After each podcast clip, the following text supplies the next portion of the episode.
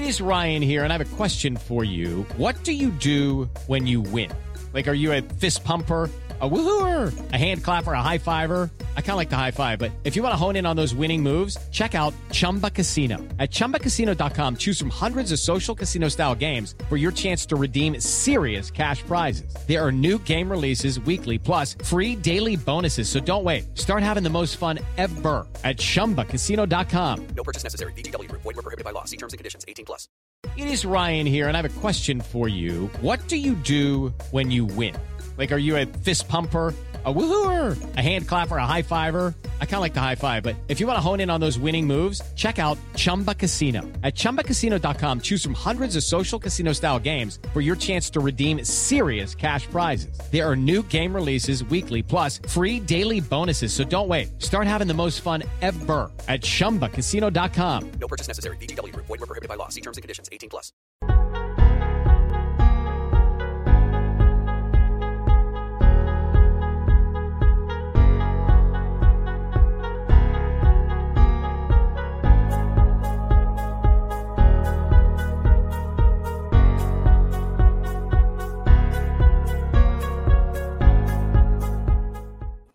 Hello and welcome to Destination Draft Day, your one stop shop for all things college football, NFL draft, and NFL football alike. We are here on this beautiful Monday to talk about the big beauties up front, the offensive linemen. And, you know, before we even dive into it, first and foremost, Nick Durst, how's it going? Michael, I'm doing well. We uh, we have a lot of stuff going on right now in the NFL. Training camps opening up, and we'll start with the biggest news, of course, which is that Carson Wentz is going to be out at least three months here. Uh, so there goes the Colts season, and now Nick Foles is like begging the Bears to trade him to the Colts. What do you think the Colts are gonna are gonna do here? Yeah, watching that press conference of Nick Foles, it is wild to just see someone so hyped up about a team and possibility of going somewhere that you know he's not even at. You know, most people are very uh hidden in their appeal for other teams. So they're like, oh, you know, if it happens, it happens, but I'm happy to be here. He didn't seem like that. I mean, he was saying, you know, oh, I'll stay here if I'm needed, but he seemed very excited about the possibility of going to Indianapolis. Obviously, though, I think they are going to stick with their quarterback room. Carson Wentz will hopefully get back a little bit earlier than expected, but also you just can't really bring in Nick Foles after what we saw happen in Philadelphia, where Carson Wentz was the perceived franchise QB heading into into this last season. Really, they drafted this QB in round two, and I mean a lot of it is assumption based, but it seemed as though Carson Wentz lost all his confidence. And while yes, he's injured, while the Colts need someone to step up and be that quarterback, it just seems like a sign of bad faith to Carson, and it really puts that at risk when you're already investing what is a second round draft pick in the quarterback right now, anyway. Right. I, I think that the Colts should call Alex Smith. Sign Alex Smith. Let him get get you through the storm here. He's not that far out of into retirement, so I'm sure he's he could come into camp and, and get things going here because it's going to be rough for them. Uh, this team could be four or five games under 500 going into mid October, late October. So, not ideal for a team who thinks that they can win the division this year. Maybe Yeah, you call Phil. Rivers. Maybe who knows? Uh, I think definitely we're going to see a lot of the run game be established in Indianapolis early. Guys like Marlon Mack, Jonathan Taylor, Nyheim Hines, they are definitely all going to be getting plenty of touches. Obviously, John Jonathan Taylor being the leader of that backfield, uh, at least perceived to be. And I think for you know our fantasy watchers out there, that's definitely something exciting to hear. There's a lot of John uh, John Taylor truthers out there, but uh, what's going to happen for Indianapolis in terms of the passing game and how they open up this offense will certainly be in question. And, you know, they have guys like Jacob Eason, who I thought was decent as a prospect, and they have other pieces as well. Sam Ehlinger, the rookie that just got brought in from Texas. And there's going to be options on the market as well. We could very easily see some QBs get cut and put into the free agency pool.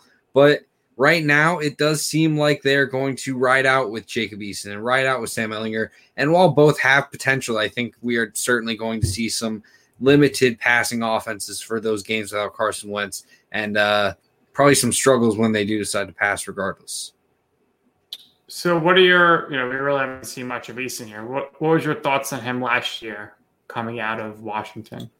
Yeah, I think he's still very unrefined. He had some issues dealing with pressure, and he wasn't the most mobile QB as it is, which leads to some issues in this modern day NFL where, you know, you're trying to depend on these QBs being able to move and create plays and extend plays. And Eason just wasn't able to do that. While he has the arm talent that could very well match up with some of the league's best, I, I do think there are going to be some issues in terms of just pocket presence and being able to really deliver the ball on a consistent basis with good accuracy. And, you know, if he has grown in that regard, I think it's manageable because the mobility may not be needed as much behind an offensive line as talented as the Colts.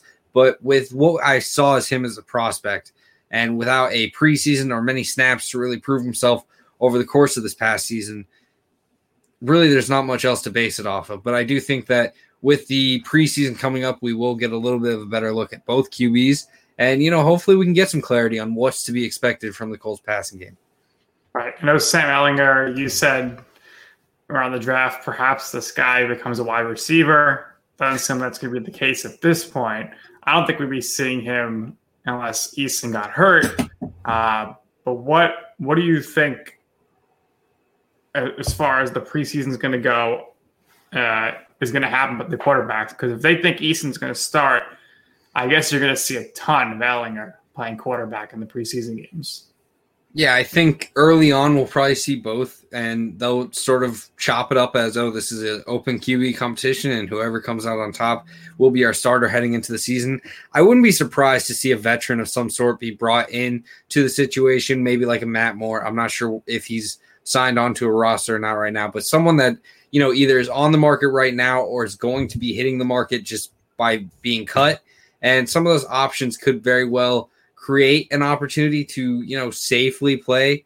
That's why the Nick Foles narrative of a potential trade has been pitched so much because you know he has that familiarity to where he could step in and really understand the offense and system on day one and really get that advantage for the Colts to possibly succeed early. My guess is they signed Blake Bortles. Bortles was just cut by the Packers. Um, Rodgers showed up and I don't know. Bortles just has a million lives. The guy's constantly getting signed. Um, so maybe they'll sign somebody like him. The other big quarterback news was that the Jets finally signed Zach Wilson. I think uh, fighting over offset language in the NFL over rookie quarterbacks is crazy because if you're worried about oh, how does who gets paid if he gets released, then you're silly because if you're releasing your franchise quarterback, you will be fired. So you shouldn't have to worry about that. Just go ahead and pay him. But they get him in camp, and seems like so far so good on the reports for Zach Wilson out of Florham Park, New Jersey. Yeah, absolutely. And it's great to get your QB in there, especially a rookie where you're trying to really capitalize on all the time available as possible for the Jets. Obviously, number two pick. This is supposed to be the future of the franchise. And you know, you want them to get as much opportunity to succeed early as possible because for rookie young QBs, early success is the best way to kind of build that confidence and build towards future success. So Zach Wilson getting in there, especially with young wide receivers like Denzel Mims, Elijah Moore, it's it's crucial, and I'm glad that they got it done. And really now we uh, we get to see what happens with Zach Wilson and the Jets going forward. Yeah, it's gonna be it's gonna be crucial for the Jets offensive line, who is big and built up here to to keep Wilson on his feet. They didn't do a good job of that with Sam Darnold and hurt them. Uh, and then we have some injury news uh, as well beyond the Carson Wentz stuff. That is that DeVonta Smith of the Eagles had a minor knee sprain. He's going to be out for just a couple of weeks, but apparently no cause for concern. Uh, maybe in this sense, that is the case because him and Jalen Hurts already have some pretty solid chemistry. Not great chemistry, but you know they did play together for a season. Um, so maybe that is why there is no cause for concern. But if you're having, uh, you know, your go-to wide receiver here and a first-year, full-year starter at quarterback, you kind of want to have them get on the same page as quickly as possible in training camp. Yeah, absolutely. Him being healthy, first and foremost, is what everyone wants. But at the same time, I'm not too worried about it. I think Devonta Smith is one of the more polished, pro ready wide receivers when it comes to draft to NFL transition. I understand the weight issues and the concerns about if he's going to be able to hold up at the NFL level, but really, I, I believe that he's going to be able to produce. I think he's going to be the leading wide receiver and overall weapon for the Eagles this year in terms of receiving yards. And I think as far as rookie wide receivers go, I wouldn't be surprised to see him being the top producer of the class. So, uh, so you know, how many times do you see a, somebody win the Heisman and they're not even considered the top person at their position in the draft? So he's got he's got a chip on his shoulder, that's for sure. Absolutely, and you know, obviously the uh, the car the Eagles brought him in with high confidence that their weapon room would need a wide receiver like him. You know, but I think this is a very nice opportunity for their first round pick of the past season, Jalen Reagor, to really sort sort of establish himself and get a connection going with Jalen Hurts to where him and Fulgham and Devonta Smith can all coexist in this offense and really start to produce out of the wide receiver room for the Eagles. Yeah, we got we got some Texas comments coming on right here in the chat, Michael. Uh, this guy here is a big fan of Sam Ehlinger and and uh, the SEC bound Texas Longhorns, but JRG says horns down, in my opinion. I got to tell you, Michael, if I if you're if I'm a Longhorns fan, I'm not happy about going to the SEC because it's going to be a long time before my team is contending for a national championship again. Yeah, and I understand that concern, but at the same time, it's it's not too hard to get things going. Uh, you know, obviously Texas money is going to really play into this. We've talked about it a few times now with the NIL, and I think that's going to be a major pitching point for a lot of these recruits. Um, and you know, there's opportunities to really get some of these transitional pieces that could help that turnaround. You know, Ohio State just brought in Quinn Ewers, who is most likely going to try for that starting spot, maybe even as early as this year. And with guys like CJ Stroud and Cor- and McCord at the QB spot, you know, we could see some very enticing transfer quarterbacks that could potentially be looking at a school like Texas, where they're not really falling off in terms of notoriety of their university, but still getting a great opportunity to really start and play. So keep an eye on these QBs, especially as we start to see more crowded college football rosters, especially as early as this coming season. And we then also had some news that Nick Chubb and the Browns agreed to a three year, $36.6 million contract extension. What does that do for the running back market? And specifically, we're looking at a guy like Saquon Barkley. Yeah, I really think that we are so, sort of seeing a weird transition for running backs. We aren't seeing a pay where it's oh this guy got 12 now this guy gets 13 now this guy gets 14 everyone's sort of getting that similar 12 million dollar mark and i think a lot of teams are going to have a similar approach where they're saying look we'll get you around that range but we aren't going to go much higher and maybe that's just an indication of how the league is starting to value running backs but i think there's still going to be cases where guys are saying look I need more than that. And, you know, I think the Giants, especially with a guy like Dave Gettleman, who has been very adamant on running the ball is very crucial for a team. You know, running backs still matter. And I agree. But I think we could see the Giants maybe splurge a little bit more than that Nick Chubb contract. But I don't expect it to go too much higher. Maybe in the 13 million a year. Maybe if he has a great season and they start to negotiate, we could see near 14. But I wouldn't expect it to go too much higher than that. And I think – you know, 15 would probably be the tops we see from that running back position going forward. Yeah, I think just the market is changing here, and it's going to be something to, to keep an eye on, not only with Barkley, but you know, any any running backs coming up here for contract renewals. But Barkley's got to he's got to get in the field first to show he's healthy and still could be explosive.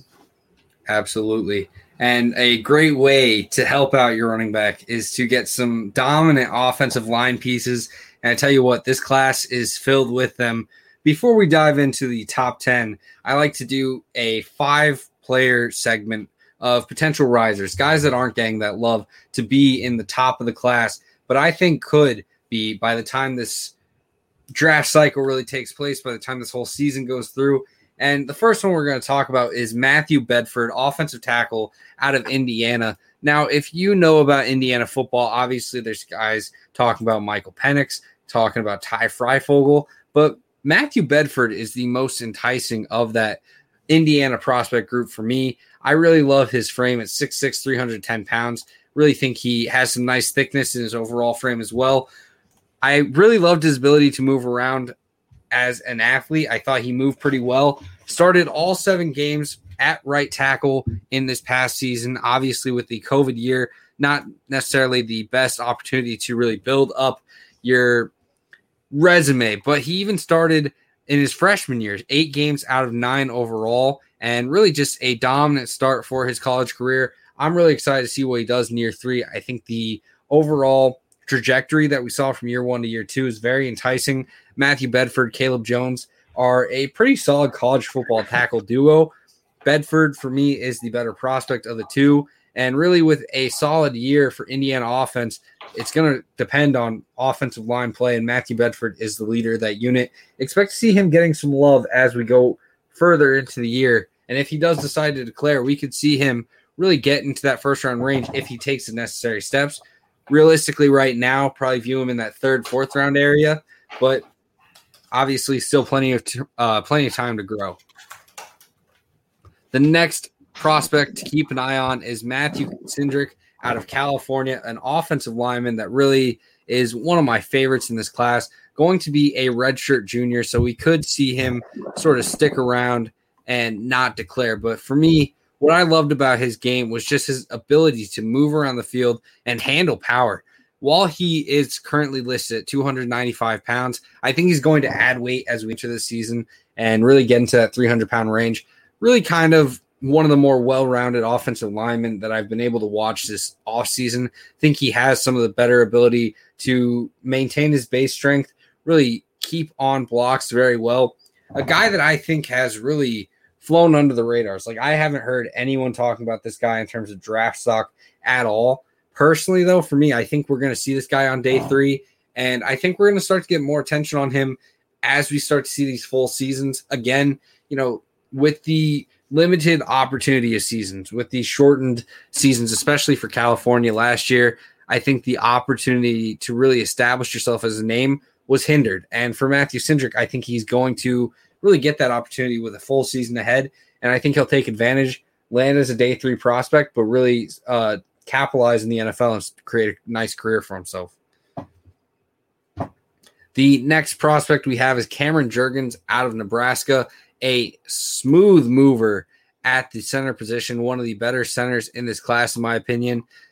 6'3, 290 pounds is his listed measurements on the Nebraska site. But really, I think that he does enough in terms of play strength to really overcome the issues in weight. A lot of times at the center position, you don't really need them to really hit that 300 mark. I mean, guys like David Andrews in the NFL obviously are some of the best in the league. And not at 300. So really, it's that ability to move, ability to pull, and ability to react in the center. And Jurgens does that. Has some questionable PFF grades, but at the same time, from what I've seen on tape, he moves well. Really nice zone blocking type center, and someone that I think with time should be able to really get himself into that day two, day three conversation. Probably going to be a day three guy just because there's a stacked draft class in this year's class. So guys that maybe would be going late round three are going to be falling to round four, maybe even round five. And I think Jurgens kind of fits that bill. For the fourth guy in this list, we have Alec Anderson, the tackle out of UCLA, an absolute stud from the few games that I've been able to watch. Another guy that isn't at that 300 pound mark, and I think they're going to want him to add weight. Uh, listed 6'5, 305 on the site, but I think he's a little bit lighter. I really love his ability to move around the field. He showed some very nice athleticism and really solid uh, base strength as well. I think it's something that is going to really need a lot of growth. He has some issues in terms of just overall technique and hand usage. I think it's something that him and Sean Rhyan should be the leaders of this UCLA offensive line and will be crucial for the team's success, which is why I really think UCLA is going to win the Pac 12 because of you know, pieces like this, pieces like Dorian Thompson Robinson, Brittain Brown in the backfield, Kyle Phillips, Greg Dulcich in the passing game. But it all comes down to how the offensive line play goes. And Anderson and Sean Rhyan are some of the more enticing duos in the league. And I think really Anderson is going to be a big part of that. And with the UCLA strong season, I really expect to see Anderson fly up boards. I had him in my initial first round mock. I've cooled on him a little bit since then, but I still think that this is someone that we do see on day two, assuming he makes the necessary steps that I see in his game. Now, a guy that is tough to really project as a draft prospect because of limited play time. Caedan Wallace out of Penn State, 6'5, 318 pounds, started seven games at right tackle this past season. And really, a lot of the love for Penn State when it comes to the offensive line goes to Rasheed Walker. But for me, Caedan Wallace is an absolute stud. And I'm looking forward to seeing what this guy can do with a full year of opportunity to play, a full year starting, and really a full year of film where evaluators really start to take notice of him. I think he's going to really su- surprise a lot of people. He's going to be a redshirt sophomore, so this would be his first year of draft eligibility. And if he doesn't get that attention, we could very well see him not declare. But really, what I see out of Wallace is a tremendous frame, not necessarily the big, bulky guys that are getting a lot of love lately, but I think he moves well enough and drops into his sets extremely well as a smooth mover to where we're going to see this guy as a first round prospect when the day comes that he declares. Now, if he does it this year, who knows? But for me, I'm willing to gamble on him. I'm a huge Caedan Wallace fan. And if you are looking for a guy that's really a deep sleeper, Wallace is your guy. Now, as we move on to these sleepers to this top 10, number 10 is Caedan Wallace. I don't know if you've heard of him besides five seconds ago but he is an absolute stud. Number 10 here for me. Not too much more to say on him, but Penn State certainly is going to have an interesting year. I think they're going to be running the ball a lot. And Caedan Wallace on the right side, Rasheed Walker on the left. Very solid college tackle duo. And I'm excited to see what Wallace can do in his third year as a college athlete. At number nine, we got Ikem Ekwonu, the really tackle guard type prospect out of North Carolina State. I assume he's going to move into guard at the NFL level. Has some very nice base strength. I think he's a little bit unrefined in terms of his blocking technique, but I think the overall natural ability to create chaos as a blocker just shines through for him. He is versatile, and I think at the NFL level, if you need him to spot start at tackle, he'll be able to do that for the most part, though, I think he projects as a guard. What I like most about him is while he is a bigger body, I think he shows off plenty of athleticism in terms of run blocking. I think he moves downfield well. He has the overall aggression that you want to see out of your offensive lineman to really win blocks consistently.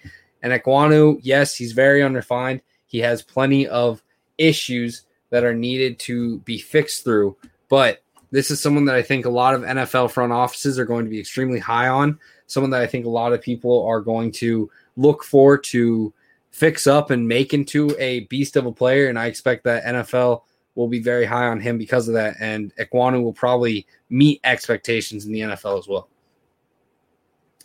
At number eight, we got Andrew Stueber, the 6'7, 340 pound right tackle for Michigan. And really, he played some guard as well. Big fan of what he can do overall. You kind of see these prospects happen in the college football game where they don't necessarily get all the love that they should, but they have the size, they move well enough, and really they just do their job on a consistent play to play basis to where once they get to the NFL, they continue doing their job and people say, wow, you know, we really missed on them. Stueber's not flashy. I, I'll admit that, but when you are that big, that strong, and that sound and reliable as a blocker, that's all you need. And Stueber does that on a play to play basis to where I would trust him, whether it's at right tackle, right guard. I think he is an absolute stud. Now, the question mark for him is with that size, is he going to be able to sustain a long term career on the outside, or is he too big to play guard if he does get pushed inside? I'm not too worried about it either way. I think he showed plenty of ability both spots. At the very least for Stueber, I expect him to really stick around as a very reliable, versatile depth backup uh, that rotates between guard and tackle. But I think he's consistent and safe enough to where he will find a way to start and just be a long term, you know, eight, 10 year starter that really doesn't raise a lot of questions, maybe never gets a lot of love that he deserves, but definitely plays it safe. And uh, any team would be happy to have him. We have a uh, comment as well. Stueber is built like a wardrobe, about to send defenders to Narnia. Yeah, no, I absolutely agree. I love his frame. And I think the big thing about some of these guys that have the frame like this is are they able to use their frame to you know like both just maintain that frame and also keep up good play and Stueber does that extremely well big fan of him uh, I have a friend who is really into offensive line study, and he is huge on Ryan Hayes, their offensive tackle as well. So keep an eye on that Michigan offensive line. Very consistent in turning out prospects. Jalen Mayfield last year. Pretty sure the rest of the four all became NFL prospects the year before. So definitely a very talented university for offensive line talent, and they should have two more coming very soon. The next one up on the list, number six or number seven, Nicholas Petit Frere. I had him recently in my first round mock, and I think this is someone that should get that love in the tackle class. For the offensive tackles in this draft class, I have him as my offensive tackle three. So while he's here at number seven for overall offensive line, I think he's going to be seen a little bit higher in terms of just overall offensive lineman off the board when the draft day comes. Uh, Petit Frere obviously gets a lot of love because of being a stud tackle at the University of Ohio State. But a lot of the attention goes to uh, Munford, the offensive tackle on the other side of him. And, you know, I think he's an absolutely dominant uh, offensive tackle, someone that was actually very close to making my top 10. But Petit Frere is someone that I am a true believer in. You know, great size, great movement, very smooth on the field in his pass sets makes ability or makes plays as a run blocker as well. 6'5, 315 pounds, so no questions of his frame. I feel like you look at this picture here and you can even tell he could add some weight pretty easily without losing anything. And I think, you know, adding 10 pounds with that ability to move as well, I think he fills out his frame nicely. And with that, you know, he could very easily become one of the better tackles in the class. Ohio State is a team that is consistently churning out NFL talent. And Petit Frere, I think, is someone that is going to really start to capture attention, especially playing on the national stage, being at a program that's going to get as much national attention. We'll really start to notice Petit Frere. And with that, you know, we'll see some love head his way. And I think we'll see him in the first round come the end of this draft season. At number six, we got Ricky Stromberg out of Arkansas, the center that has been getting a lot of attention on draft Twitter lately. Just checked him out recently.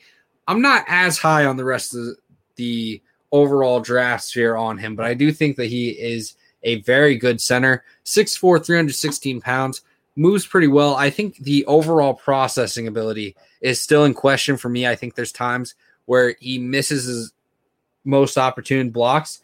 And maybe that's a scheme thing. Maybe it's something where I'm just misreading it and I'm judging him for something that he was supposed to do. But from what I've seen, I feel like there's still some better ability are needed as a move blocker in terms of just improv and improv ability. I want to see what he can do in terms of picking up block and adjustment. And for Stromberg, you know, I think he's still very much a talented center. This interior offensive line class is going to blow a lot of people away when it comes to really everyone else kind of getting into the draft class and evaluating the talent. But for Stromberg right now, I have him as interior offensive lineman number four, where I know a lot of people are a little bit higher. And at number five, we have Daniel Faalele, a player that has sort of kind of fallen under the radar a little bit, not necessarily a lack of people knowing who he is. Everyone has heard about this guy already, but a lot of people kind of have let him fall down on draft radars just because he wasn't here last year. But that doesn't take away the fact that he's six nine, pretty much 400 pounds, and moves extremely well for his size. He is just a brick wall of a human being. And NFL teams are going to love that. You can easily make him drop some weight and he's going to move a little bit better, but you don't even necessarily need it. He moves well enough as it is. We see consistently guys that are huge just win based on size and just make up for it with that pure strength and ability to really just dominate. Faalele, I think, is someone that will do that. I think he moves well enough to where the size isn't an issue. And as we continue on with seeing his year, I think we're going to see some development. Obviously, the year away, a lot of people were kind of confused on what happened with him. I think he just went back home for the year and then kind of returned to Minnesota this season. With a season like last year, I don't blame it at all. And, uh, you know, I'm very excited to see what he does because this is someone that is an absolute enigma in this draft class and just extremely exciting to watch. And, you know, for Faalele, I think this is someone that will get back into that first round conversation. And with a good year, we could be seeing him really in the top 10 of this class, and it wouldn't surprise me. For the number four offensive lineman in this class, we got Jarrett Patterson out of Notre Dame, a dominant history of offensive line production. Notre Dame, with a young offensive line, still able to produce a single hyped guy just because everyone else is just not draft eligible. But Jarrett Patterson. And now he enters the season with a great opportunity to succeed.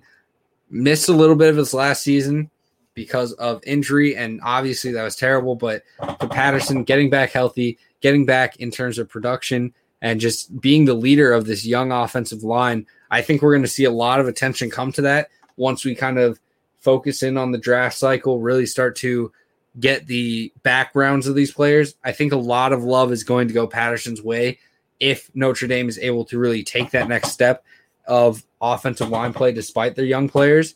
And Patterson's going to get a lot of credit for that, being the veteran of that offensive line. But that doesn't mean the play is lacking either. Patterson moves around the field extremely well, has a dominant skill set that is well rounded in both the pass and run game. This is someone that I think we'll see in that back end of the first round. The interior offensive line value for some of these teams is really appreciated. And center is a position that if you can find someone who can hold up against defensive tackles that can open up lanes in the run game, then the overall just appeal of that is huge. And, you know, whether you want him at center or whether you want him at guard, I think he can play both extremely well. And, you know, with that, you know, Patterson offers versatility and appeal that a lot of NFL teams are going to be looking for. Now, whether this is a situation where he goes late round one to a contender looking to bolster their offensive line or early round two to a team that's looking to protect their quarterback better, we could see both ways very easily. And Patterson is someone that I think falls under that bill to where you dr- bring him in and he's an extremely safe option to really help out and bolster your offensive line no matter the situation you're in. At number three, we got Tyler Linderbaum, center out of Iowa, a guy that was really being mocked in the first round or second round last year. And this year, now obviously plenty of attention on the offensive lineman. Iowa, of course, another university that's just consistently churning out talented offensive line prospects. Linderbaum, one of the more intriguing ones, certainly. We always see the love for Tristan Wirfs, but this is someone that beat Tristan Wirfs in state championship wrestling back in high school. He is very gritty, able to fight, and you know it shows on tape. I really love his move blocking ability. He gets to the second level extremely well with ease. Can hold up against power.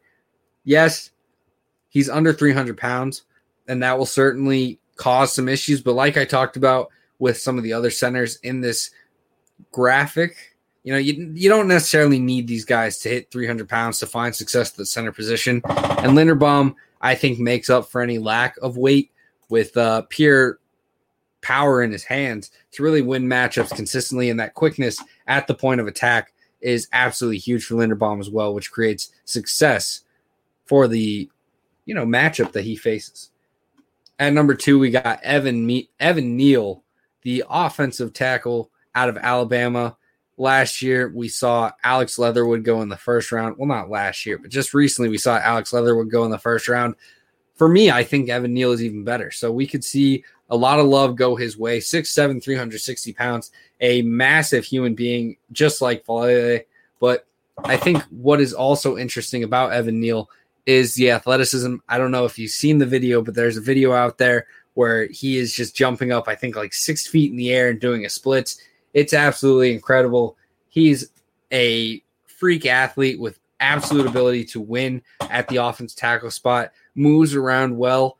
You know, obviously with Alabama, these offensive line prospects are probably going to take jumps from year to year. Evan Neal already showing very promising tape with another year under his belt working at Alabama with the Crimson Tide with some NFL personnel.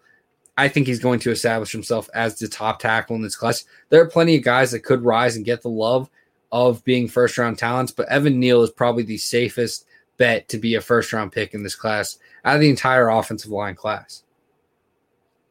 For the number one offensive line prospect, it's a player that's going to be going to tackle, but is most likely going to be a guard at the NFL level, and that's Kenyon Green out of Texas A&M, arguably the best offensive lineman in college football. From play to play, he just wins consistently. Texas A&M, we've talked about players in almost every episode that we do. Haynes King at QB, Ainias Smith, Isaiah Spiller, Devon Achane for the running backs. You know, Chase Lane, Jalen Wydermyer, Baylor Cupp as potential weapons in the passing game. Ainias Smith, obviously a great wide receiver option as well for the Aggies. There is plenty of opportunity for success, and it's going to really rely on Kenyon Green. Texas A&M lost numerous offensive line pieces just this past season, and you know he's going to be stepping up to left tackle to really help out his team. But even though he's going to be playing left tackle, even though he's going to be on the outside out of his natural position, I expect to still see plenty of success from Kenyon Green. I think for the NFL level, we're going to see him return back to guard, but don't be surprised if he does well enough to where we see a debate come up on how there's possibility that he is going to be drafted to play tackle in the NFL. Do I think it'll happen? No, I don't think so. I think guard is his natural spot, and I think he's definitely best suited to be a superstar there. But as we see the season come along, if Kenyon Green does well at left tackle, we're definitely going to see that debate rise up. We saw it with Alijah Vera-Tucker just this past season, and he wasn't dominant at offensive tackle. He was definitely purely a guard, but we still saw that conversation because he was good enough of an offensive lineman that he made it work. And, you know, Kenyon Green could very well fall in that situation as well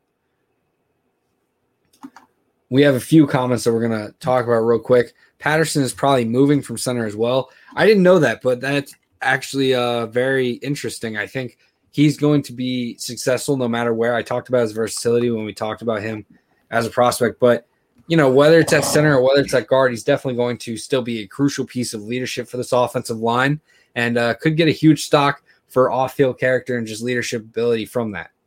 And one more comment as well. You may have covered this already, but how do you feel about this O line crop at this point of the draft process compared to the last year's offensive line group? I think it's better. You know, I think last year there's plenty of talent in the class, but there was a lot of uh, question marks when it comes to just overall what's going to happen in terms of guys like Walker Little, guys like Alex Leatherwood, who went in the first round. And for this year, I think there's plenty of question marks as well, but we're going to see a lot of risers happen. The interior offensive line is certainly better. I think we're going to see a lot of studs for the interior. At tackle, though, I think mm, I'll go with last year's tackle class because Sewell's definitely a stud, and I think he really is more of a generational talent that's going to put him above the rest of the guys in this year's class. Um, and then guys like Darrisaw, Radunz, Jenkins, Little, Eichenberg. I think that last year's tackle class was deep enough to where I'll go tackle class was better for last year, but interior class for this year is definitely better. But who knows? You know, with the limited season of you know condensed games and schedules for Pac-12, Big Ten, um, you know, just missing games due to COVID protocol, we could see a lot of guys rise up, and the offensive tackle class and situation with a full off season to train is a really prime example of where those strides could very easily happen most. So don't be surprised if we see a lot of offensive line rankings change just because of a better opportunity to really grow their game and see a lot of prospects rise up as a result of that. All right, Michael, look at this list here. Uh, I was waiting and waiting. Finally, had a Notre Dame guy in the top four. Notre Dame is the cream of the crop when it comes to offensive linemen. Uh, and we'll ask you this question like I asked you each week. Who here from the bottom row has the best chance to to jump up into the top two? Yeah, I think for me, it'd probably be between Petit Frere and Caedan Wallace. Uh, right now, I think Petit Frere is probably best set up to do that because Ohio State's going to be getting the attention. And that's not to say that guys that are at a little bit less attention schools aren't able to rise up. But I think with the success of the rest of the team around them, it's easy to kind of get that confidence going, get that good feel going. And Petit Frere, I think, has a very nice frame, very nice ability to really kind of establish himself as a top tackle in college football.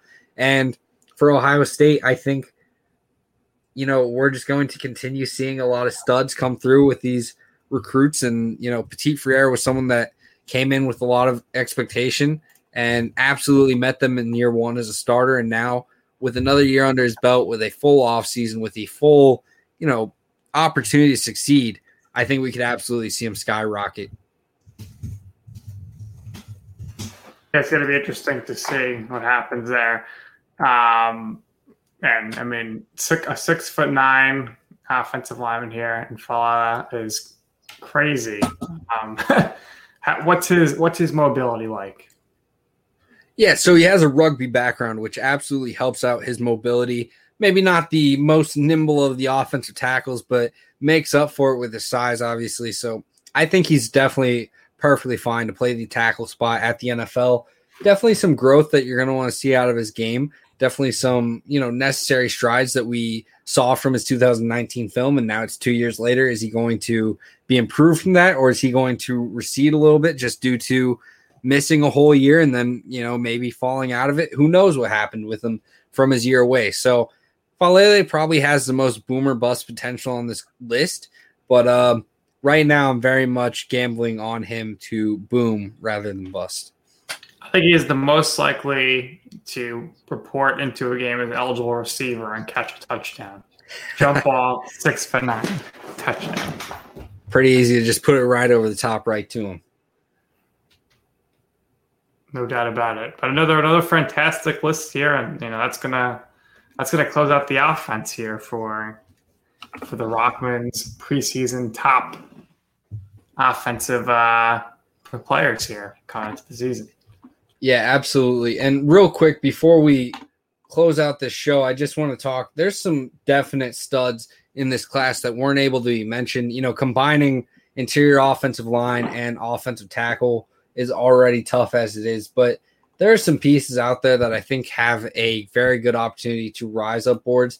Obviously, I'm not as much in on them, but pieces like Charles Cross and Zion Nelson have gotten first round hype in this draft class.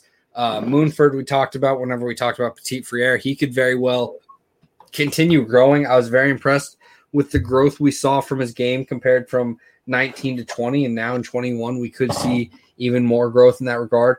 Um, I really like Ed Ingram out of LSU. I think he's a very talented offensive guard that should be able to make those next steps. Uh, you know, there's pieces all over Zion Johnson, Emil Ekiyor of Alabama, Warren McClendon talked about him, Jamaree Salyer There are pieces all over this college football world. If you're looking for offensive line talent, you know, keep an eye out because this year I think there's going to be plenty all around. And, you know, whether all of them hit or not, you know, almost certainly is going to be no but I think the opportunity to see plenty of risers in this class is certainly there, and uh, it's going to be exciting to watch. We shall see. It's going to be an interesting class, that's for sure. Absolutely. And, you know, that's all we have for you today on this Destination Draft Day episode. Hopefully, you guys enjoyed our offensive line discourse. Hopefully, you know, I'll be proven right because I'm, I always am. You know, I just always erase it, remake it so that I never appear wrong in my draft rankings and analysis. So that's all we got to do here on Destination Draft Day. But for now, that's your little preview for the offensive line class. As Nick mentioned, we are heading to the defensive side of things going forward. Hope you guys enjoyed. We appreciate all the comments in the comment section. We appreciate LandryFootball.com for the platform to speak on. We will see you guys on Friday. But until then, have a great week and take care. Hello, it is Ryan, and I was on a flight the other day playing one of my favorite social spin slot games on chumbacasino.com. I looked over the person sitting next to me, and you know what they were doing?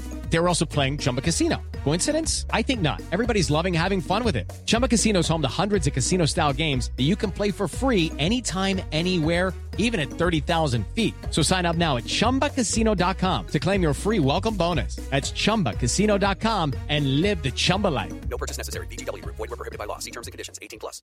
Step into the world of power, loyalty, and luck. I'm gonna make him an offer he can't refuse. With family, cannolis, and spins mean everything. now, you wanna get mixed up in the family business. Introducing The Godfather at ChumbaCasino.com. Test your luck in the shadowy world of The Godfather slot. Someday, I will call upon you to do a service for me. Play The Godfather now at ChumbaCasino.com. Welcome to the family. No purchase necessary. VGW Group. Void where prohibited by law. 18 plus. Terms and conditions apply.